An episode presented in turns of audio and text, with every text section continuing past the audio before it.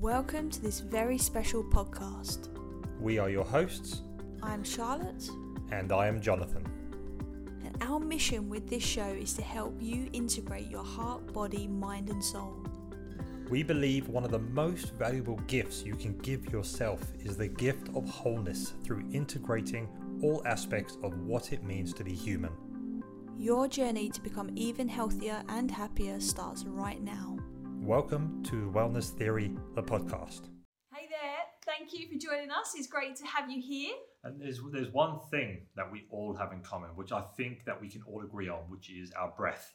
Okay, yet we can't help but notice is one of the biggest oversights when it comes to our priorities. We take it for granted, even though we know that it keeps us alive and it's the most important function we have. Yeah, Just a bit, right? so, today we're going to give you the skills and knowledge to improve the quality of your breath, which will boost your vitality and enhance all of the other good things you're already doing for yourself. Now, breathing is at the forefront of our health. It affects everything that we do. Think of it like the CEO of a company. If the CEO is ineffective, every other department suffers.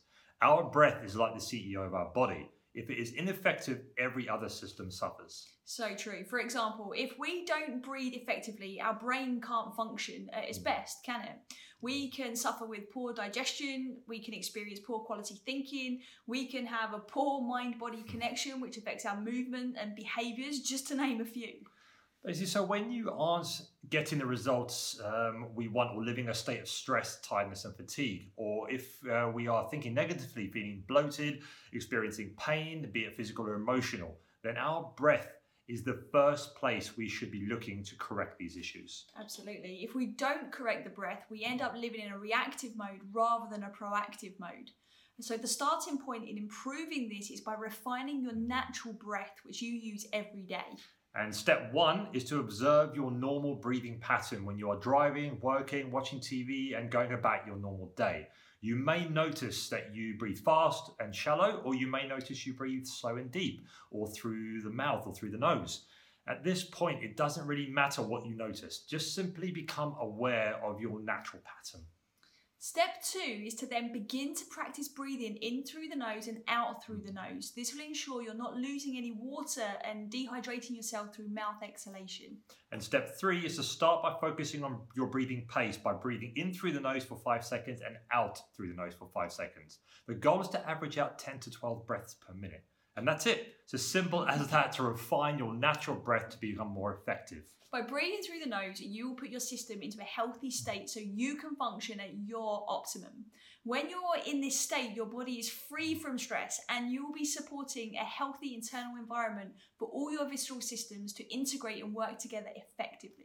And by committing to this breathing pattern, your body will respond and be thanking you in only three minutes, and then you'll start to notice even more benefits. In three minutes, benefits like increased energy, better sleep, improved digestion, reduced cravings, consistent moods, uh, better concentration and focus. You'll also expand your connection with others naturally, which will improve both relationships, uh, both personally and professionally, including your relationship with yourself. Oh, yes. Okay, overall, a way more resourceful perspective on life. Now, once you've mastered your natural breath, you can start to play with other techniques for more specific results. There are many, many different breathing techniques out there which all promote basically many different outcomes. For example, you may want to experience stress relief or deep healing, emotional release, improve mm. creativity, relieve tension, or just enhance relaxation. And the list goes on and on. But in order to indulge in more techniques, you need to teach yourself how to connect the mind and body so you can execute the techniques effectively and efficiently. Definitely. So, this next breathing pattern we're going to teach you is the foundation breath. This breath is essential before jumping into any other techniques. It trains your mind and body to activate the relevant areas needed to support further breath work. It's like learning to walk before you can run, it teaches you how to breathe fully and completely. And the starting point of this breath pattern is to understand that we have three zones in which we breathe. Okay, these three zones are the sections of the torso.